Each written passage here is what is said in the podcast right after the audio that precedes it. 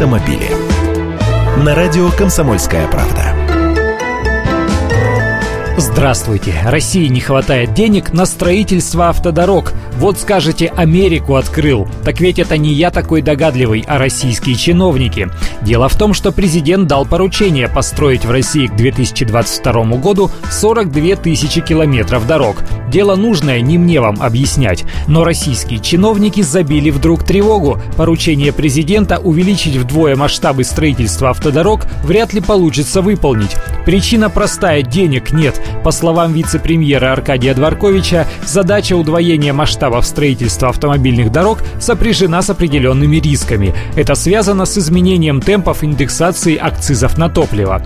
Ведь сейчас именно акцизы являются основным источником наполнения региональных дорожных фондов. 70% денежных поступлений приходится на акцизы. И тут нас с вами ждет сюрприз. Оказывается, хоть рост цен на бензин кажется нам ужасающим, план по росту акцизов недовыполнен. В период с 2011 по 2013 годы планировалась ежегодная индексация ставок на 1 рубль, но полностью план был выполнен лишь в 2011 году. В результате региональные фонды за два года недополучили около 70 миллиардов рублей. Если так пойдет дело, то не видать нам 42 тысяч километров новых дорог к 2022 году.